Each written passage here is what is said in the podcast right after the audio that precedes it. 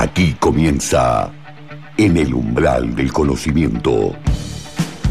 Un programa en el que recorreremos avances científicos y tecnológicos de la actualidad. Bajo un enfoque filosófico y ético. En el umbral del conocimiento. Buenas noches, ¿cómo están? Bienvenidos al umbral del conocimiento. Qué lindo es hacer radio, qué lindo es tenerlos acá. Hoy sin cortina, porque quiero hacer un pequeño párrafo editorial. Antes los voy a recibir a mi, amigo y compañero Ricardo Sánchez. Hola Ricardo. Hola, buenas noches Esteban, ¿cómo estás? ¿Cómo estás? Empezamos en silencio hoy, lo cual es rarísimo, porque a mí yo amo hacer climas de radio con música. Pero es que estamos en un momento complicado. Estamos en la era de la posverdad.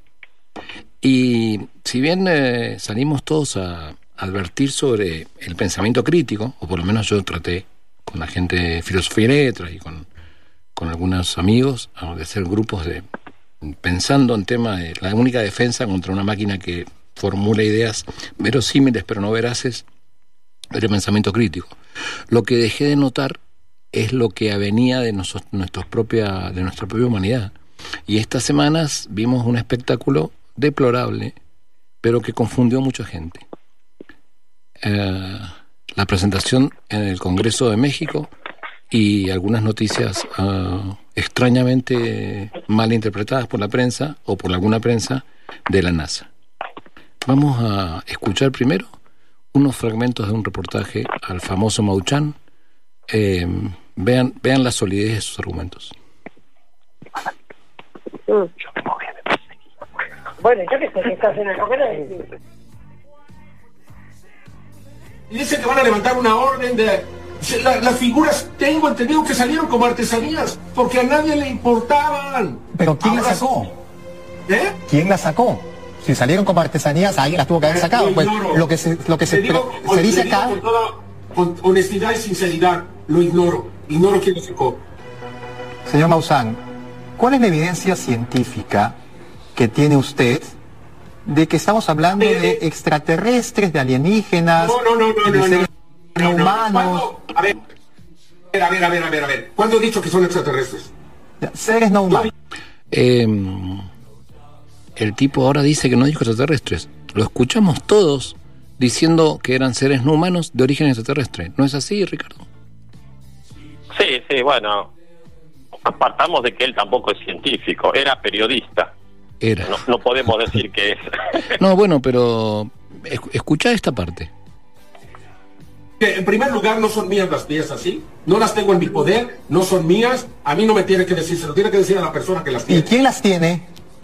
Las tiene una persona que desea mantener el anonimato. Yo no las tengo. Pero sí sabe quién las tiene, pues nos puede decir quién las tiene. No sé quién las tiene, pero no sé quién tiene las otras 18. No, le pregunto por las dos. la Universidad de Ica tiene dos. Le pregunto por las dos que tienen allá. ¿Quién las tiene? ¿Eh? Le pregunto. Yo no sé quién es. Mire, yo no sé, esa persona pidió el anonimato, yo no voy a violar eso. Yo soy periodista y hasta me reservo la información. Muy bien. Bueno, ya llegaremos a quien las tiene. Gracias, Jaime Maussan, por esta Pero diga la verdad, entrevista. Por ¿Cuál, es la, ¿Cuál es la, a ver, díganos cuál, es, díganos cuál es la verdad? Explíquenos. No mentiras. ¿Cuál es la mentira? De Perú. Pero usted, dígale la verdad a la gente, ¿cómo vende eso como extraterrestres? de participar en la investigación. ¿Cómo señala que esos son extraterrestres? ¿Ah? Yo dije que eran Usted lo está diciendo. Usted también lo está diciendo ahora, que usted piensa que son extraterrestres. Yo dije que yo pensaba. ¿Ah? Yo dije que yo pensaba, no afirmo, no lo puedo demostrar. Lo que sí puedo demostrar es la investigación científica que tenemos que ustedes quieren ignorar. ¿Cuál es, ¿Y quién hizo, quién hizo esa investigación? ¿Quién? ¿El ADN no le parece que es una investigación científica? no. Es la reina de todas las pruebas, compañero. La reina de todas las pruebas. ¿Con qué sustento? Bueno, ustedes me disculparán vamos a tratar de recuperar este el clima habitual de ciencia este programa. Escúchenlo a ese hombre, además de eh, eh, em, sacado, mezclando el concepto de verdad, de investigación científica y diciendo algo, negándolo a los 20 segundos y volviéndolo a firmar. Ah, yo no sé si esto es por verdad o simple superchería. Este, vamos a trabajar sobre este tema un rato, ¿no es así, Ricardo? Sí, bueno, o que ese es un conflicto internacional, ¿no? Por eso había tantos nervios. Claro, era un reportaje de peruanos que lo quieren procesar por robo, tiene un nombre que no me va a salir ahora, el robar este, antigüedades arqueológicas de los yacimientos de Nazca y sacarlos de contrabando, con lo cual él, él, está tratando de cubrirse de que va a dar un conflicto internacional de cómo, porque se presentaron nada más y nada menos en la Casa de las Leyes de México. Exactamente, y ese es uno de los primeros peligros, ¿no? Porque si uno lo toma en perspectiva, eh, objetivamente, uno se pone a pensar que los dirigentes de un país, que era como era la Cámara Legislativa de México, cayeron en la trampa de un hombre que hace 30 años que viene diciendo lo mismo sin pruebas y lo dejaron entrar y lo dejaron exponer. Y no solo eso, invitaron a gente de, del extranjero como Avi Loeb, que... Bueno, es, es un fenómeno que da, da, para, da para estudiarlo. Yo no sé si ojalá al, al, público le interese, este, quizá el público ya quiere olvidarse, este, porque esto es un papelón para la humanidad, realmente. Pero vale la pena porque invitó a Avi Loeb. Avi Loeb es un científico de muy buen currículum. Este es un chanta, este es un chanta, pero chanta puffy, diría mi papá. Eh, chanta millonario. Encima se emplata con la eh, cre credulidad de la gente, sobre la cual vamos a reflexionar porque hemos ido a buscar un libro de Michael, Sher de Michael Shermer que se llama, eh, traduciéndolo al español, ¿Por qué creemos en cosas raras? ¿Por qué tendemos a creer en cosas raras? Pero esta gente se ha hecho millonaria con, eh, con la ingenuidad de la gente. Entonces, uh, se plantea un dilema muy interesante, por eso yo hace tiempo estoy insistiendo, incluso la presentación de ese programa habla de hablar de ciencia de, de una perspectiva filosófica y ética, porque uh, la censura no es buena, y mucho menos la censura previa. En todo caso, uno tiene, me parece que eh, hay quien clama por censura y simplemente se le hace, se le pide que se hagan responsables por las cosas que dicen. Pero eso no es censura, eso es hacerse responsable de lo que decís. Ahora, la censura previa, uh, la verdad es que yo no estoy de acuerdo filosóficamente y éticamente con la censura previa. Pero por otro lado, estos tipos facturan un montón de plata diciendo un montón de estupideces, que además sabemos que las van a decir. Entonces, eh, primero, yo supongo que estaremos de acuerdo. Eh, agradezco contribuciones del público a mi WhatsApp, al tuyo o al de la radio, que es 2615 578154. Eh, el, yo creo que el Congreso de México no debió, pero hay un debate ahí, hay dos debates. A ver, el Congreso, el Congreso tiene las puertas abiertas a cualquier diputado que pida una sesión pública. Ahora, ¿puede un tribunal de ética o un tribunal de la verdad de, decidir qué se presente y qué no? La respuesta, en mi opinión, es no. No puede no. previamente. ¿Qué opinas? No, seguro. ¿Y por qué no le dan el mismo espacio a los científicos o a los divulgadores científicos? Bueno, me hace acordar la vieja pregunta de Carl Sagan, ¿por qué todos los diarios tienen una sección de astrología y no todos y no tienen una sección de ciencia? Insisto en algo que dije en una nota, no por no es por autocitarme, horrible, horrible costumbre que tiene mucha gente. Insisto en algo, la ciencia es divertida sin inventar. Y, es, y, es, extraordinaria la ciencia. Hice una nota en el canal local de Mendoza sobre universos paralelos en un programa de, de entretenimiento, de, de, temas generales a la tarde, y resultó muy exitosa la nota porque hay cosas muy interesantes en la ciencia. Pero, bueno, se, se, se plantea el debate de eh, la censura previa no está bien. No, no podemos proponer que este tipo sea censurado. Lo que tenemos que insistir es en educar a la gente por eso suena el tema de Pink Floyd sobre la, uniformación y picado de carne de las escuelas en Inglaterra en, esa época. Porque lo que tenemos que hacer es, ayudar a educarnos entre todos, compartir buenas conversaciones, buenos comentarios y pensamiento crítico. Esta es la llave porque realmente hemos visto un tipo hacer un, un, papelón mundial, pero por suerte el tipo en su propia burbuja de sesgo, vamos a hablar un poco de sesgo, se había convencido que él podía presentar estos muñecos de papel maché como si fueran momias, eh, muñecos que tienen eh, defectos de diseño anatómico que no podrían caminar de ninguna manera y uh, además nunca un extraterrestre, como hemos explicado varias veces, tendría una forma humanoide, porque nosotros somos el fruto de una evolución que entre otras coincidencias tiene que cayó un meteorito y extinguió a, toda la raza dominante de en realidad son pájaros, no saurios, pero no vamos a entrar en eso, de, los antecesores de los pájaros, los dinosaurios. Eh, si no hubiera sido por meteorito, nosotros no estaríamos acá. ¿Se habría desarrollado otra especie o ninguna? Eh, nosotros tuvimos la característica de desarrollarnos. Por lo tanto, es casi imposible que un extraterrestre uh, tuviera la forma nuestra. Quiero hacer la excepción de la que me hizo una, una, oyente muy inteligente y leída respecto de las opciones de panspermia. Vamos a hablar en otro programa de la panspermia, la hipótesis de que la vida llegó a la Tierra de un, cuerpo interestelar, un meteorito que traía moléculas orgánicas. Entonces sí, las cadenas evolutivas podrían coincidir, pero es un caso muy poco probable. No, obstante, no se puede negar. Lo que sí se puede negar es que dos muñecos de papel maché, como a mí me parecieron, y a mucha gente desde el principio, hayan sido presentados como extraterrestres en una larga audiencia. Y, y, el tema, eh, yo todavía encuentro gente, así como hay terraplanistas, uh, gente que sigue tra tratando de creer. Entonces, el tema, eh, por más que vos sos ingeniero, yo soy un aficionado a la ciencia y, y tecnólogo, y ávido lector desde que tengo, eh, desde que recuerdo que aprendí a leer, es hablar de por qué la gente tiende a creer en estas cosas, ¿no? Es que hay un, siempre hay en estas cosas hay sesgos cognitivos, digamos, ¿no? Eh, uno tiende a darle más importancia a lo que le gustaría escuchar, a lo que le gustaría ver, porque vos pensás la, la contrapartida de lo que dijiste, que mencionaba Sagan sobre los horóscopos. Hay culpa en los periódicos de que dan más lugar a los horóscopos que a las notas científicas, pero también ¿Eso por qué es? Es porque la gente, aún poniendo en igualdad de condiciones los horóscopos que las notas científicas, seguramente iría a ver las, eh, los horóscopos, eh, porque le dicen lo que le gustaría escuchar. Sí, vos sabés que es un dilema que no está resuelto, que según sé yo, eh, acepto aportes este, extraño a algunos colaboradores de este programa, pero, pero acepto aportes del, del, público o quien esté escuchando, respecto de que si la prensa debe educar a la gente, o la televisión y la radio, o si debe seguir el rating. Hemos hablado bueno. un montón de años de los programas de Tineri y está el debate entre quienes dicen que deberíamos poner programas más educativos y quienes dicen que la gente apagaría el televisor y se iría a buscar otro contenido y, y en, hubo, hubo muchos años en cuando yo era más joven o menos viejo, depende de cómo se vea, donde el, los programas que más rating marcaban eran los de Tinelli, cortándole eh, la ropa interior a las vedettes con una tijerita. ¿Do you remember it? Sí, por supuesto. okay. Bueno, yo yo fui el culpable de la parte técnica de esas cosas también. ah, cierto. Porque trabajaba en algunos programas de Tinelli. Bueno, pero culpable. Eh... Vos, vos, sos un empleado técnico de la planta de transmisión. Tampoco podías sí. O, o, opinar sobre los contenidos.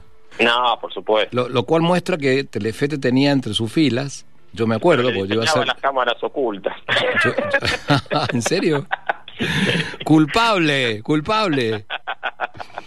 Bueno, eh... Eh, me parece interesante el planteo de, de, Michael Shermer. Voy a publicar en mis redes el, el, link a su libro si lo quieren comprar, porque él hace referencia a un caso que en realidad hay que tener algunos años para acordarse del tal Uri Geller o Heller.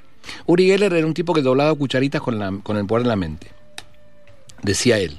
Y yo lo vi en la televisión, yo era muy chiquito, pero me acuerdo haberlo visto en un, en un especial en, en hora, en prime time al tipo aparentemente doblando cucharitas.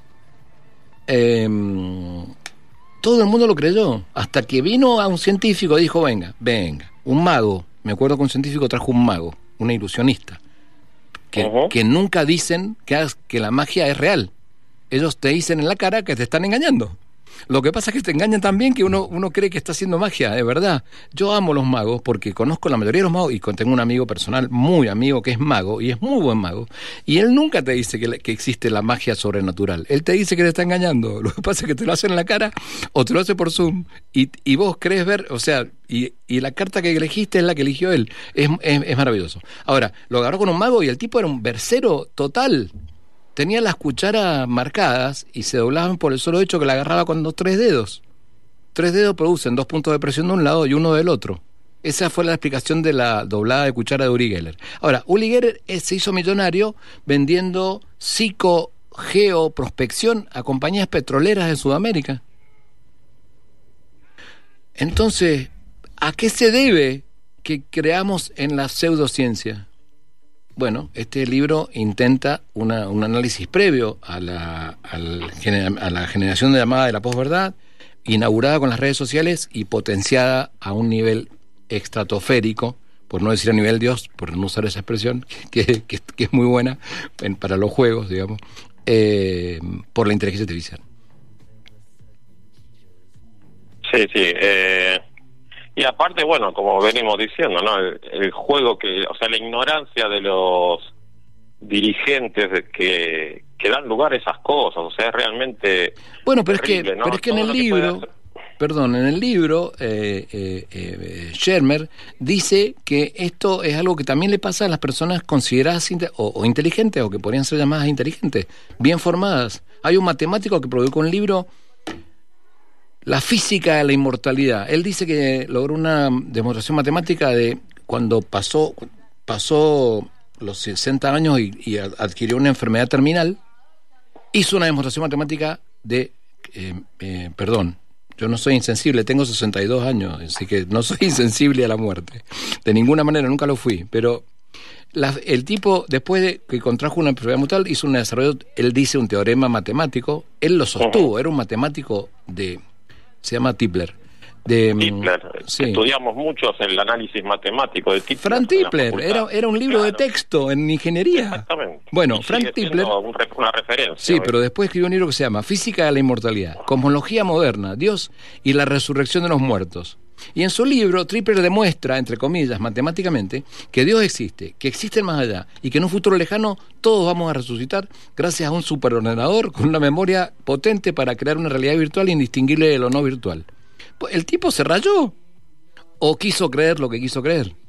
Yo no sé cómo, bueno, yo, yo he estado por morirme un par de veces eh, por diferentes circunstancias, yo sé cómo, más o menos cómo reacciono frente al tema, pero hay gente que reacciona en pánico, mal, mal, mal. Yo Sí, también... hay, mu- hay muchos así, ¿eh? hay, hay muchos científicos que, que han... Uno de los descubridores del ADN, Francis Crick, Sí, también también tuvo una un giro pseudo religioso. Francis Crick- Sandage, un cosmólogo, sí, sí. Ahora, Francis Crick ha hecho un aporte a la humanidad sustantivo con, la, con el tema del, del ADN. Y sí, y se, se taró, se, se rayó para el lado místico. Sí, después un famoso astrónomo, cosmólogo, Alan Sandage, Sí. que fue el que prácticamente ayudó a medir o enseñó a medir el universo y también tuvo un giro místico y se hizo religioso, pastor. Ojo, no decimos que está mal ser religioso, lo que decimos es que estos hombres ha- han, han pasado de, de una ciencia que, que tiene necesariamente que ser agnóstica en el sentido de que las cosas que afirma la ciencia y que comparte como conocimiento demostrado siguen un método científico que es validado y ellos eh, eh, mezclan eh, sus creencias con teoremas. Lo que pasa es que, bueno, yo tengo, un- me agarro siempre de, de una frase que, que no sé si la leí o se me ocurrió, ¿no? que, que la ciencia es una forma de pensar. Eh, Es y, y no encaja que, que uno piense de una manera en unas cosas y de otra manera en otras. Pero yo, no, no entiendo esa gente cómo concilia esos dos mundos, ¿no? Yo no quiero ofender a nadie. Yo quiero insistir en esto. Tengo absoluto respeto por las creencias de todo el mundo. Yo sostengo, y, y estoy dispuesto a defenderlo, con, con- con mi, con mi pecho y con, no digo con mi vida, porque no va a ser necesario, pero sí con mi prestigio y con, y con mi carrera, de que cada uno crea lo que le parezca que tiene que creer. El mecanismo de, cre- de fe y de creer es un mecanismo muy personal en el cual la ciencia no se mete. Lo que a mí me molesta, mejor dicho, lo que a mí me parece peligroso, es que estos chantas eh, intenten decirle a la gente lo que quiere escuchar, que es el sesgo cognitivo del momento, diciendo que es investigación científica. No es ciencia. Usted puede creer en lo que, por supuesto, que yo no tengo que dar permiso para creer en lo que quiera. Y yo tengo mis, yo tendré mis propias creencias, quizás. Quizás sea un ser humano en el fondo y cree en cosas. No lo sé. Escribir un libro, pero jamás voy a decir que es ciencia. Este es el problema. Leo un párrafo del libro de Shermer que es interesante. Le, una, una señora, eh, dando a él una conferencia, se, se pide la, verdad, la palabra indignada y le espeta. ¿Cómo explica usted que justo cuando iba a llamar a mi amiga sonase el teléfono y fuese precisamente ella la que se encontraba al, otro lado de la línea? ¿No es este un buen ejemplo de comunicación psíquica? Jen me contestó explicando que se trataba de una mera coincidencia, animando a la mujer a reflexionar sobre la cantidad de decenas de veces en que el teléfono no había sonado cuando ella se disponía a llamar a su amiga.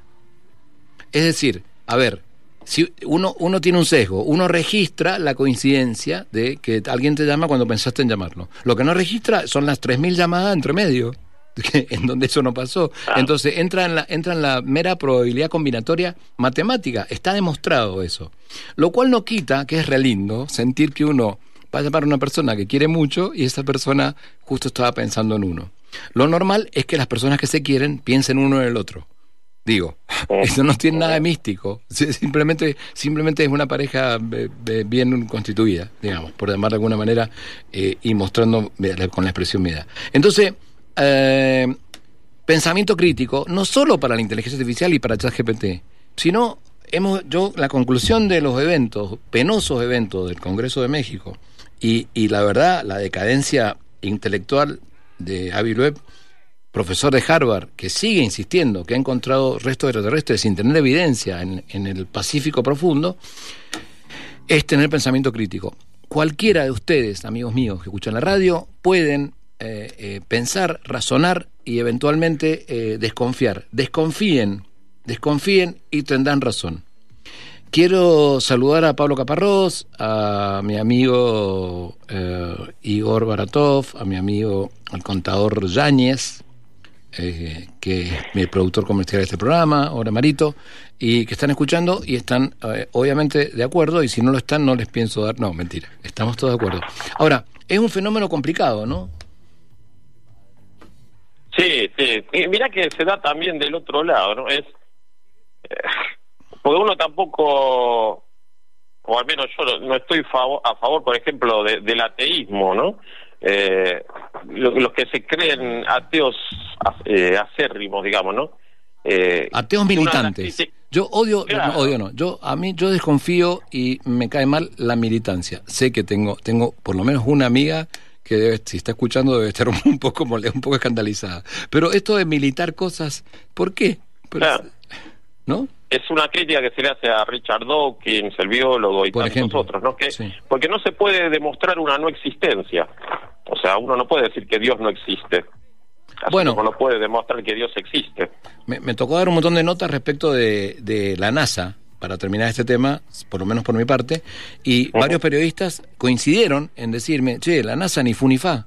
No, no, no, no, no. La NASA no. La NASA estudió 800 casos de fenómenos aéreos, que ahora se llaman fenómenos aéreos no explicados, y quedaron, explicó, uh, casi todos quedaron cuatro sin explicar y esos cuatro no, no han podido explicarlos. Entonces, el, varios, varios periodistas de buen nivel, tanto provincial como nacional, me dijeron, bueno, pero la NASA no se, no se pronuncia.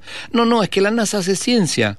La NASA te dice, mira, estos 794 casos, 96 casos, eh, hemos encontrado una explicación meteorológica, tecnológica, eh, lo que sea, una refracción, lo que sea. Estos cuatro no podemos explicarlos.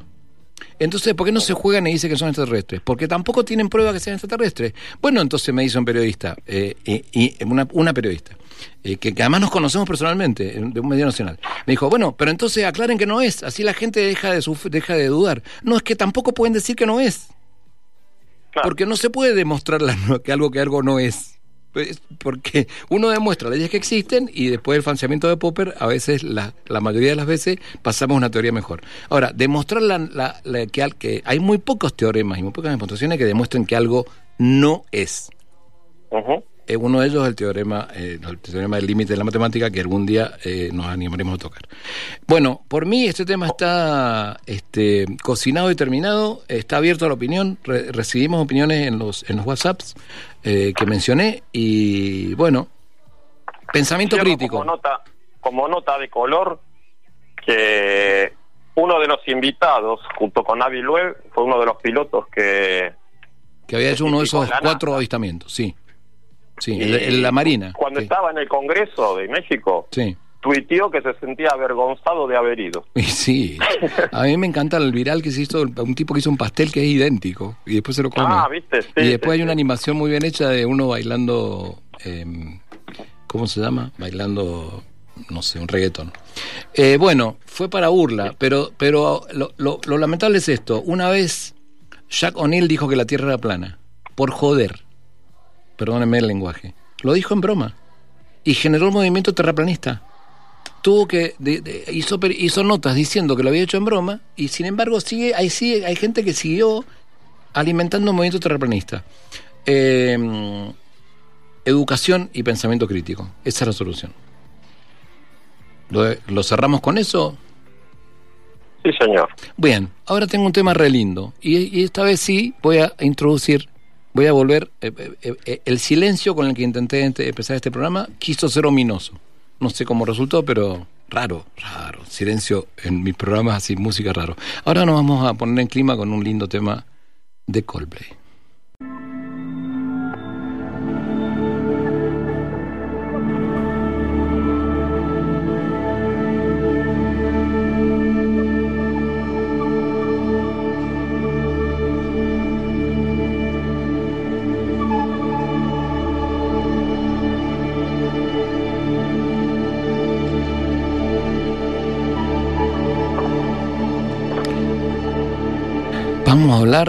De un fenómeno eh, descrito recientemente y que, que se mantiene, que se llama noctalgia.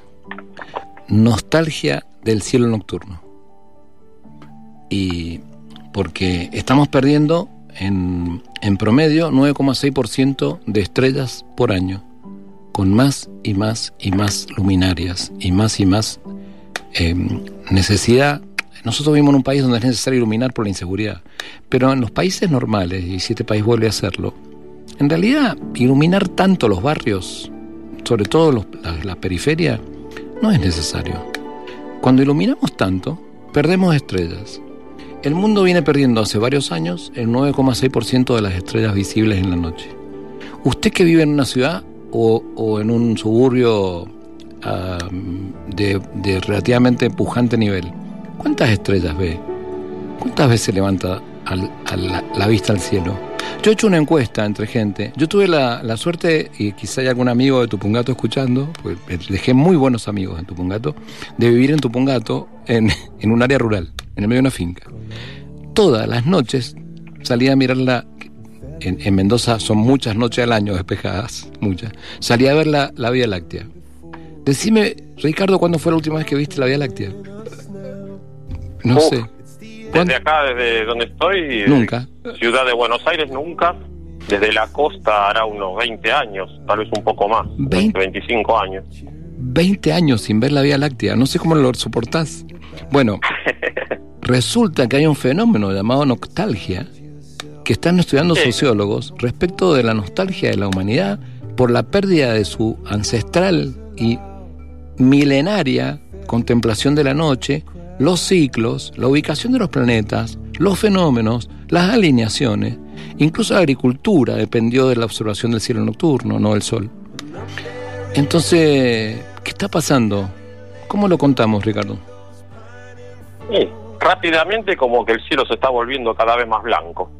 Y eso es porque, más allá de la cantidad de luces, eh, si uno observa las luminarias con atención, eh, ve que ilumina casi tanto hacia arriba que hacia abajo, lo cual es un error garrafal de diseño. O sea, ¿Por Sí, qué tenemos que iluminar el cielo? y aparte es un desperdicio de energía terrible. En realidad, Además. las ciudades más modernas, y Mendoza está incluida, y Buenos Aires también, están pasando a LED y el diseño mismo de las luminarias LED, estuve cerca del diseño de las luminarias de Philips por una razón técnica, estuve, cerca del grupo de trabajo eh, de quien las, las desarrolló para, para Argentina, y, y era una preocupación real el aluminar para abajo.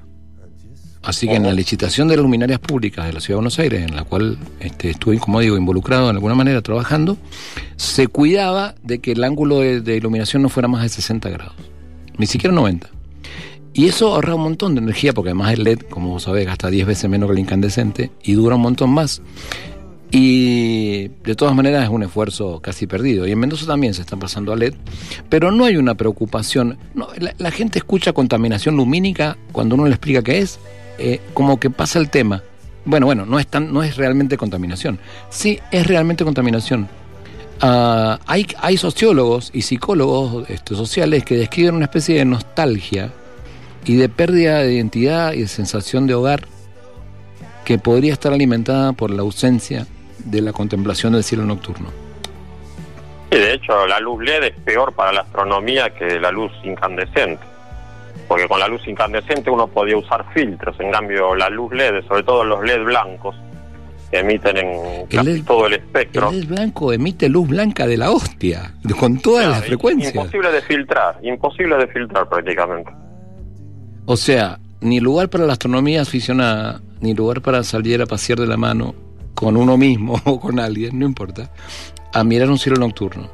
No hablemos de la inseguridad. La verdad es que en la Argentina hace años que huimos de los espacios oscuros porque quién sabe, quién sabe quién acecha ahí. Pero hay una descripción eh, que incluso está en, la- en el, en el- Centro Mundial de Análisis de Clima, que se ha incorporado como término, la nostalgia del cielo oscuro. Eh, eh, a ver, yo hice una pequeña encuesta cuando vivía en Tupungato, cuando venía para la ciudad, pre- preguntaba en las reuniones sociales cuánta gente eh, había visto la Vía Láctea alguna vez. Y la mayoría no recordaba haberla visto. Es difícil de creer, Mendoza tiene lugares muy lindos, oscuros, no, muy lejos. Potrillos, Upayata, localidades en la montaña, localidades en el desierto, la valle. Hay cantidad de lugares oscuros, pero bueno, nosotros tenemos el problema de la inseguridad, entonces estamos mirando por ahí. Tratando Y yo de- creo que los jóvenes ni siquiera se, se molestan en buscarla ni sabrán lo que es. Bueno, no solo la Vía Láctea, también la posición de los planetas. En ese aspecto yo estoy, yo estoy contento porque los canales nacionales y muchas radios este, prestan atención, a veces quizá para llenar espacio, no lo sé, pero de última instancia me dan un espacio para contar que están, se ven aparentemente cercanos Júpiter, Venus, Marte y la Luna o en alguna de sus alineaciones. Eh, pero seguimos teniendo el problema de una, una ciencia, una cosa que no es ciencia, que es creencia, que saber si, un, si un- eh, hubo más prensa sobre los planetas retrógrados que sobre las alineaciones de este año. Eh, vos has estudiado el tema. A ver, te quiero, quiero que me des tu punto de vista como ciudadano, como docente, como ingeniero y después como astrónomo aficionado. Pero antes tenemos que ir a la tanda comercial, como corresponde en un medio y en la lógica tradicional de las radios. Volvemos enseguida. Ya volvemos con la conexión semanal que intenta prepararnos para los vertiginosos avances de hoy en día. Maipú crece en obras. Inauguramos la estación multimodal Gutiérrez, integrando metrotranvía, colectivos, ciclovías y automóviles en un solo lugar. Maipú Andina. 90.1. Espacio cedido por la Dirección Nacional Electoral. Señoras y señores, tenemos a alguien que no tenía por qué agarrar. Y teniendo la deuda más grande que un país contrajo en la historia, agarró el fierro caliente igual. Tenemos litio, gas y petróleo. Tenemos campo. Tenemos ríos y mucha gente que la rema. Tenemos deportistas que nos necesitan y tenemos a alguien que no los va a tachar. Porque ¿sabés qué es lo mejor que tenemos? Argentinas y argentinos que ahora pueden decir, tenemos con quién, tenemos con qué. Masa. Unión por la Patria. Sergio Massa. Agustín Rossi. Candidatos a presidente y vicepresidente. Lista 134. Espacio por la Dirección Nacional Electoral. Los otros candidatos amenazan con más devaluación y ajuste. Ni cómplices ni sometidos. Miriam Bregman, presidenta. Nicolás Alcaño, Vicente de Izquierda. Lista 136. Espacio cedido por la Dirección Nacional Electoral. Hoy tenemos la oportunidad de poner un punto y aparte, de empezar a reconstruir una Argentina distinta, libre, próspera, sin inflación, pujante y segura. La libertad avanza. Javier Milei, presidente. Victoria Villarruel, vice. Lista 135. Espacio cedido por la Dirección Nacional Electoral. Argentina tiene todo, pero los argentinos no tenemos nada. Tenemos un país rico, pero más de la mitad de los chicos no tienen para comer.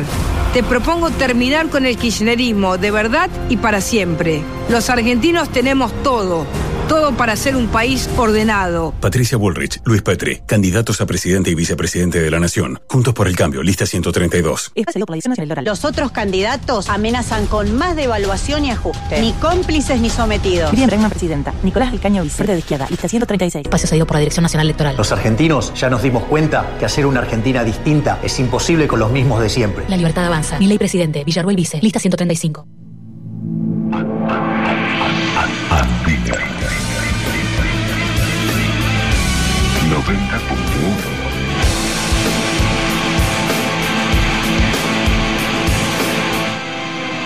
Por todo Mendoza.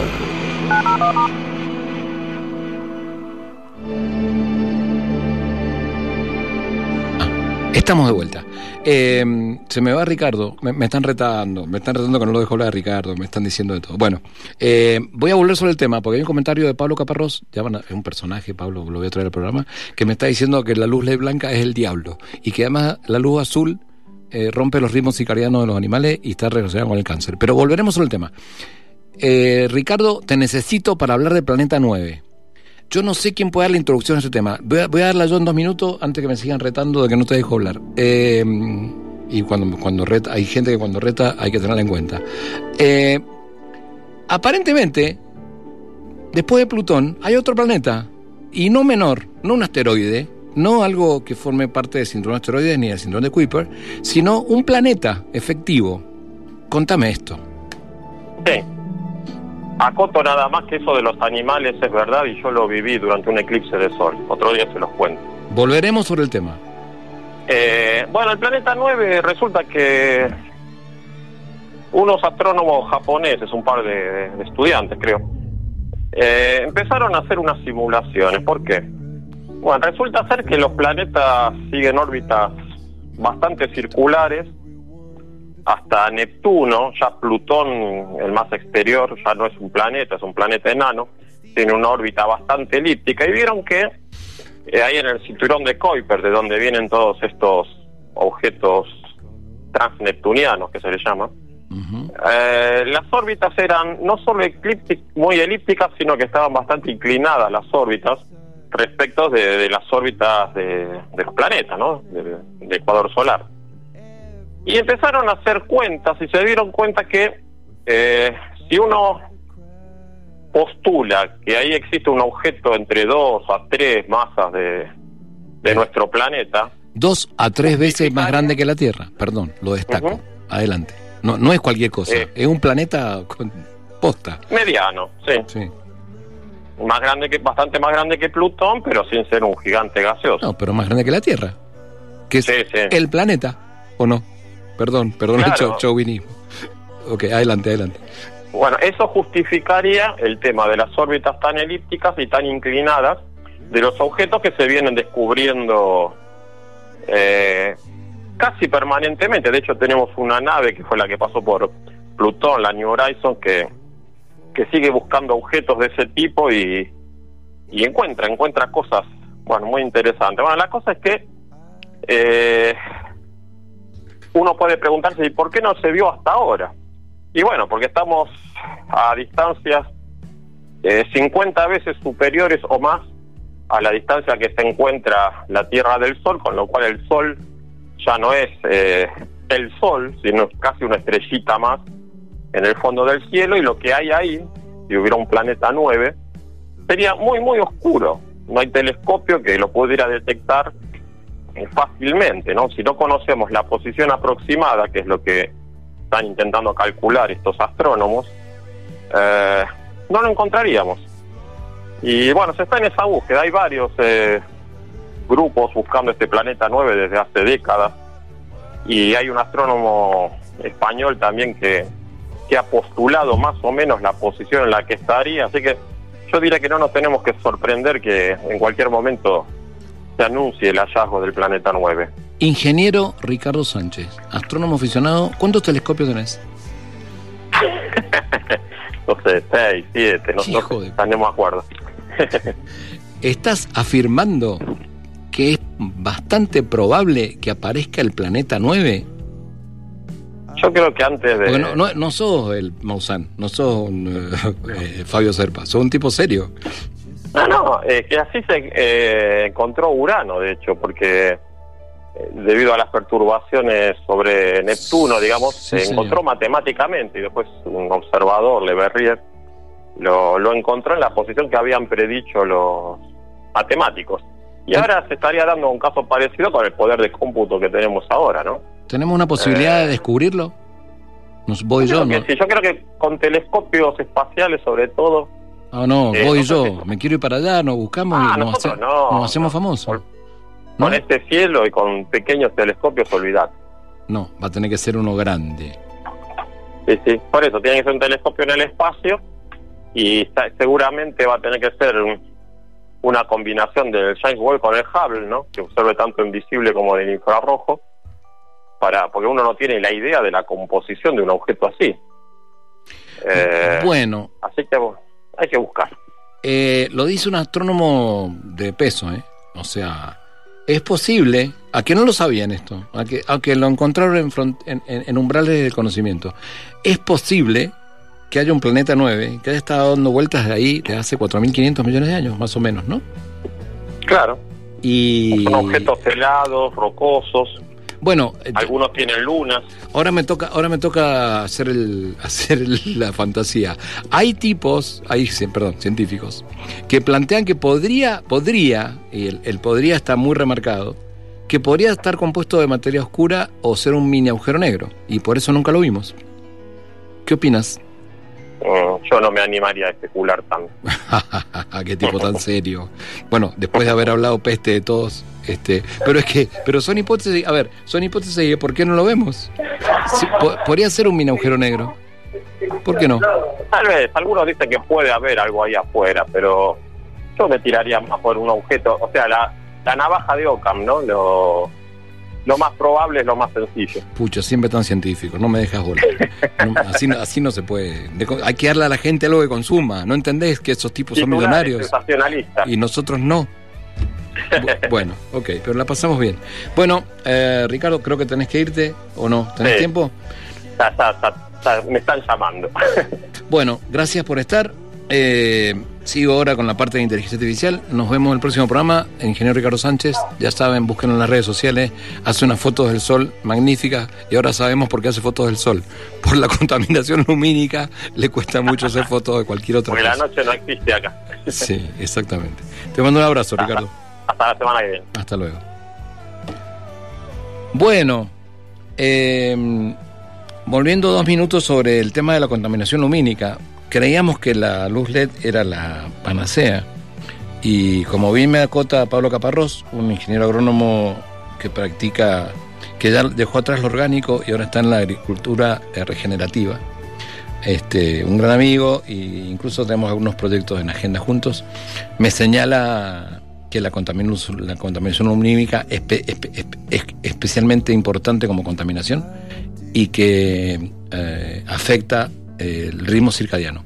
El ritmo circadiano es el, eh, eh, ritmo de sueño, ¿sí? Vigilia y sueño de todos los seres eh, que dormimos. Digamos los mamíferos en general principalmente. Y ah, a mí me, encan- me encantó el mensaje de Pablo porque lo voy a leer. Eh, te sumo una preocupación de mi parte. El exceso de luz azul discoordina los ritmos circadianos biológicos de todos los animales. Hasta se asocia con cáncer. Y los LED blancos son el mismo diablo. Gracias Pablo, muy buen mensaje. Eh, Graciela me pregunta si vamos a ver el cometa japonés. No, no, no, no lo vamos a ver. Pues esto sería un tema para que explique Ricardo, que es más observador del cielo que yo, o por lo menos más técnico. Y tiene, yo pensé que tenía cuatro telescopios, tiene seis, el, el pedazo de... Bueno, para, para algo labura tanto. Em, está muy bajo en el horizonte. Como el cometa va al sol y vuelve, y ahora está cerca del sol. Entonces está en línea con el sol, está muy bajo en el horizonte y, ahí nomás sale el sol y nos, nos, nos niega. Eh, les recomiendo buscar fotos del cometa japonés en internet. Eh, no, Graciela, no lo vamos a poder ver, ni siquiera viviendo en algún suburbio no demasiado luminoso, no demasiado iluminado de la provincia de Mendoza. Bien, eh, ah, me encantaría, la próxima vez voy a poner un tema musical, porque a mí me gusta en los temas, en, en un programa de una hora debería haber por lo menos un tema musical. Mi costumbre es la primera vez que hago un programa de radio, en algunos años que he hecho radio, que no pongo un tema musical entero, cosa que solía hacer, como pausa, como para que nos acomodemos y como para que los cambios de tema no sean tan bruscos. De todas maneras, como estamos trabajando ah, muy entusiasmados con Ricardo, en general hacemos mucha astronomía, pero um, ahora vamos a hablar un poquito de inteligencia artificial.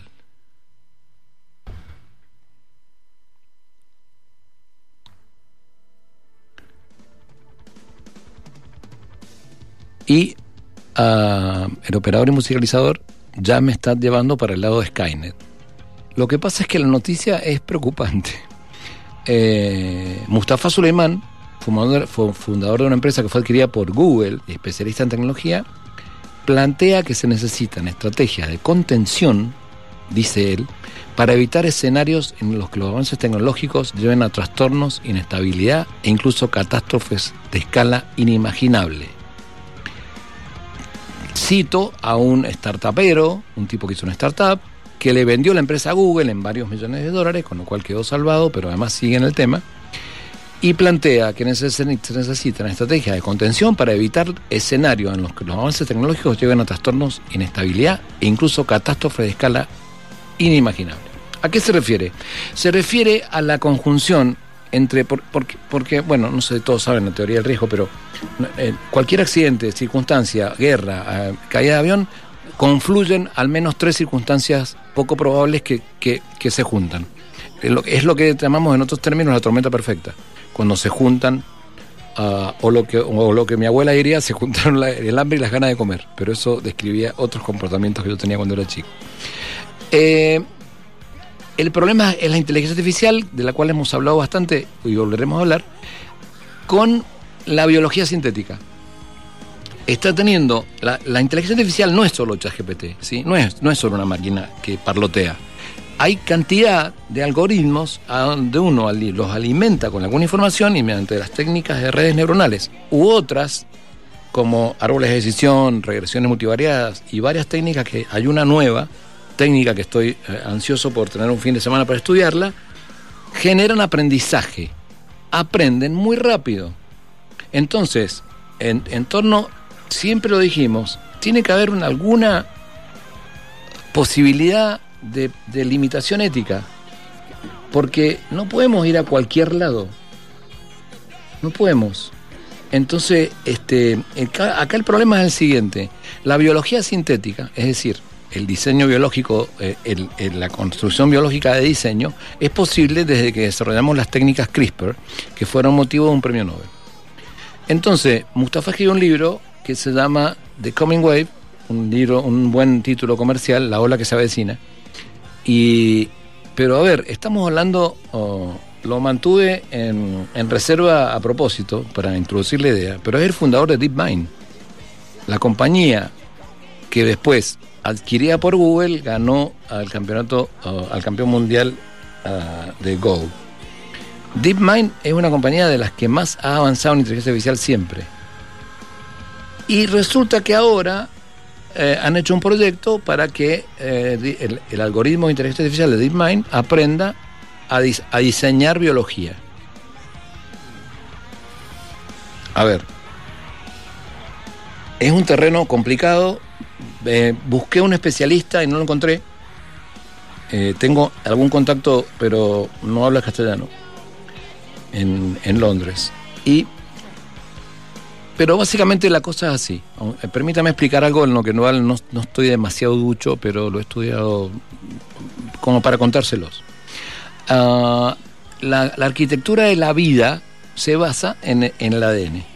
El ADN es una herramienta tan poderosa en una célula, en un núcleo de una célula, está el 100% de la información necesaria para diseñarnos como ser humano. Toda la información del hígado, los riñones, el intestino, todo, cómo se diseña nuestro organismo, está, y por eso es que, es que yo tengo una posición contraria al aborto, em, pero ya sé que va a ser polémico esto, pero no importa. Este, tema, este programa no se trata de eso, solo les doy mi posición. Porque en un uh, óvulo eh, eh, fecundado está en potencia un ser humano entero, porque tiene un ADN propio, que, viene del ADN de la madre y del padre, y que tiene toda el 100% de la información, y yo como experto en información, esto siempre me asombra, nunca deja de asombrarme, cada vez que lo cuento se me pone la piel de gallina, toda la información para armar un ser humano, cada pelo, cada célula, el color de ojo, el cerebro entero, que es la máquina más compleja todavía del universo, sigue siendo la máquina más compleja del universo, eh, eh, contando eh, natural y artificial, los huesos, el funcionamiento, los riñones e incluso esa, ese misterio de la vejez, ese misterio por el cual las células, los telómeros, tienen un, se van acortando y nos ponen una fecha de vencimiento que a veces tenemos que lidiar con ella, tanto nosotros como con seres queridos, y que nos pega, y que nos pega, y nos pega. Pero más allá de eso, todo eso está en el ADN. Ahora, tenemos una técnica para sacarle y ponerle pedazos a un ADN. La idea es que no hagamos mucho de eso, porque los chinos ya están experimentando con, con embriones y edición CRISPR, que son como unas tijeras para cortarle algunos pedacitos al ADN y agregarle otros, como para que nazca, digamos, los objetivos siempre son buenos, o declaradamente buenos, para que nazca un chico que no pueda contraer SIDA, o que no pueda contraer cáncer, si supiéramos lo que el cáncer es, que finalmente, la verdad, yo todavía no leí ningún informe, ningún premio Nobel, ningún premio que explique lo que es el cáncer. Sí he leído teorías conspirativas de que el cáncer genera muchísima facturación, pero no estoy, no creo que el complot pudiera ser tan grande. Lo que está claro que el cáncer, en, eh, aparentemente, según las, últimas cosas que, que- se han publicado, es una, es en realidad un conjunto de dolencias. Bajo la palabra cáncer, en realidad, aparentemente habrían varias enfermedades. Y es por eso que no le podemos agarrar el, Fíjense que nosotros lo tenemos como descrito como cáncer de algo, cáncer de pulmón, de, y son diferentes. Eh, eh, bueno, el de sangre tiene otro nombre, ¿sí? Ah, y después están el, conjunto de trastornos que se, que se denominan por los órganos que afectan. Y después está la, la, eh, metástasis. Y hablo explícita y, y con claridad de, de la palabra cáncer porque durante años fue una palabra eh, prohibida. Y es peor, el miedo es lo peor que no podemos tener. No tengamos miedo, aceptemos a la gente de cáncer, digámoslo, tengámoslo presente y apoyemos a nuestra gente, a, todos nuestros enfermos cercanos. Ahora, suena bien poder editar el ADN de un embrión, eh, eh, ya suena bien detectar si tienes posibilidad de tener cáncer. Suena mucho mejor poder editarlo y eh, eh, que un, empiecen a nacer seres humanos que no puedan contraer, supongamos que esta es una sola enfermedad, que es el cáncer. Tengo eh, una persona en mente en particular con la cual, a la cual una vez me atreví a decirle, me a decirle que la vejez era una enfermedad. Y, y no me mató porque es, es menos corpulenta que yo. Digamos, nada más, solamente por eso. Este, em, de todas maneras, podríamos vivir unos años más, ¿no? No sé, a mí me gustaría. Eh, bien vividos, digo. De todas maneras, eso genera un montón de impactos. También se busca longevidad, pero nadie ha resuelto cómo, si las edades jubilatorias se mantienen y si los regímenes económicos no son un poco más igualitarios, cómo, cómo qué, está pasando en Japón ahora. Cómo una escasa población joven sostiene a una enorme población anciana. El- la ventaja que Japón no está siendo escandaloso, me metí en economía ahora, pero bueno, discúlpenme, porque hay una cultura de ahorro gigantesca. La gente ni siquiera tiene los ahorros en el banco. Eh, eh, Japón es un caso, yo no puedo hablar de economía, pero Japón es un caso muy, muy interesante. Tiene la deuda pública más grande del mundo. Y el tenedor de la deuda pública de Japón, que es varios PBIs, es la más grande del mundo, es el gobierno japonés. Porque to- toma préstamos para eh, estimular el consumo con la gente y la gente toma la plata y se la guarda en la casa. Ni siquiera está en los bancos. Por lo tanto, en términos de economía eh, occidental, mal aplicados a Japón, Japón es un país que en realidad tiene una situación desastrosa, entre comillas. No es así. Hay un montón de plata en la casa de la gente y hay un país, es un país relativamente seguro, bastante seguro. Entonces, eh, ahora, el desafío de, de- dejando Japón en el modelo occidental, ah, cada vez más jóvenes, manteniendo a cada vez más jubilados, ni no estoy hablando de contra los jubilados, el cual probablemente pase a engrosar la fila dentro de poco tiempo. Ay Dios. Eh, sino, digo, es un problema. Igual estos tipos están eh, haciendo biología sintética, intentando eh, usar como marketing, en mi opinión, la- las enfermedades más eh, eh, ominosas, como mencionar que, va- que el problema del cáncer, la diabetes o, o la leucemia. Y además prometiéndonos un poco de algo así como la vida eterna, promesa que ya hace mm, algunos miles de años nos ofrecen varios sistemas, pero hicieron una vida más prolongada. Dejando el problema económico, hasta ahora los avances eran lentos, eran razonablemente lentos, no por falta de fondos, sino por el ritmo de aprendizaje de un científico que podía gastarse toda la vida para ganar un premio Nobel buscando una tijera, déjenme llamarle tijera, no, no tiene forma de tijera, ¿sí? Una cosa que corta un pedazo de- del ADN y le pone otro. Con lo cual, mire, se puede, se puede pensar en cualquier película eh, de clase B de terror. Que, eh, y además me estoy acordando ahora de La Mosca. La Mosca, la versión 1, no sé si se acuerdan. Un tipo se mete en un, en un transportador este, para teletransportarse y se le mete una mosca y cuando se arma, se arma mezclado con el ADN de la mosca.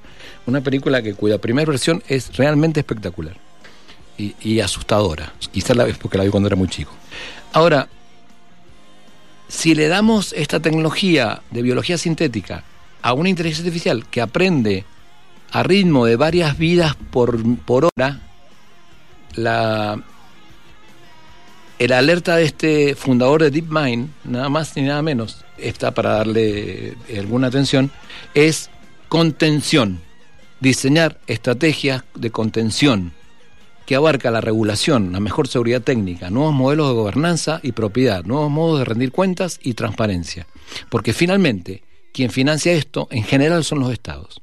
Pero aunque fueran los privados, necesitamos un nuevo sistema. La inteligencia artificial cada vez más demuestra que necesitamos un nuevo sistema de gobernanza mundial. Tenemos que hacer un acuerdo filosófico ético. De verdad, tenemos entre manos, un- este es un momento Oppenheimer, en el sentido que tenemos entre manos una tecnología que nos puede destruir, nos puede llevar al cielo o al infierno, o nos puede aniquilar como especie. Hasta algunos plantean que la razón por la cual no nos hemos cruzado en, verdad con ningún extraterrestre es porque llegado a un punto de avance tecnológico las sociedades se autoeliminan. Esta hipótesis tiene 40 años o 50 y sin embargo nunca pareció muy posible solo con la energía nuclear. Ahora piensen en una inteligencia artificial que tiene toda la información para hacer biología sintética y está todo el tiempo pensando soluciones, inventos y experimentos para hacer con la biología. Vamos a tener que hacer algo. Lo primero que tenemos que hacer es estudiar y aprender. No perdamos tiempo. Bueno, no, no estoy en contra de la diversión, eh, digamos, boba, pero estemos atentos, leamos, sigamos canales científicos, hagamos buenas lecturas y desarrollemos pensamiento crítico, número uno. Número dos, desde esta humilde tribuna este, que tengo en esta radio andina, les quiero insistir en el desarrollo del pensamiento crítico. Sin pensamiento crítico, la humanidad no va a sobrevivir el desarrollo tecnológico. Necesitamos pensamiento crítico en todos los niveles. Señor, señora, muchacho, señorita, todos pueden pensar si lo que le dicen es cierto o no es cierto, o tiene sentido o no tiene sentido. Usen la cabeza. Tienen la inteligencia para hacer pensamiento crítico y exigir que las cosas que le cuentan tengan, estén fundamentadas y tengan sentido. Gracias por eh, escuchar. Los espero el miércoles que viene. Les mando un abrazo enorme a todos. Gracias.